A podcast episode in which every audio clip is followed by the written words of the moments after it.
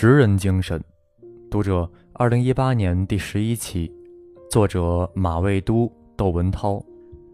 我在国外吃饭时，特别爱看服务员尤其爱看那些老服务员他们可能在餐馆干了一辈子，从十几岁就来，一直干到五六十岁，永远精神抖擞。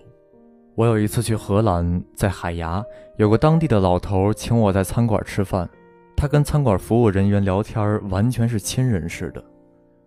后来一打听，说他二十几岁时就在这个城市的这个餐馆里用餐，吃到六十岁，吃了四十年，一直是这个服务员为他服务，所以他跟他可以像亲人一样的聊天。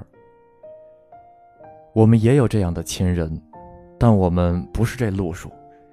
我以前喜欢去琉璃厂附近的全聚德吃饭。他们的服务员那时候都是跟我岁数差不多的女性，他们不穿西装，不拿菜单，都是这路子。我一进去，他们就说：“哟，来了，您来了。”先嚷嚷，满厅都听得见。往那儿一坐，我就说：“来了，菜单。”他跟我说：“要那干嘛呀？就老几样吧。”就是他给你当家做主。但是如果你带了几个生人，他要还是这个态度呢？你就觉得很尴尬，人家说你跟他啥关系啊？他给你怎么弄？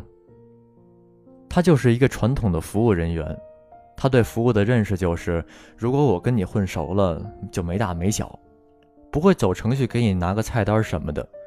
他认为不走程序是跟你亲近的一个表现。有的时候，外国的一些服务员也有一种不拿自个儿当外人的亲和感。比如，我们有一回去韩国光州看足球赛，光州是韩国乡土气息浓郁的一个地方。我们去洗澡，他们那儿洗澡还有按摩服务。他按摩的是个大妈，我特别不好意思。那个大妈啊，她简直就是把你当儿子似的，她也不管你，就围着个毛巾，跟光屁股差不多。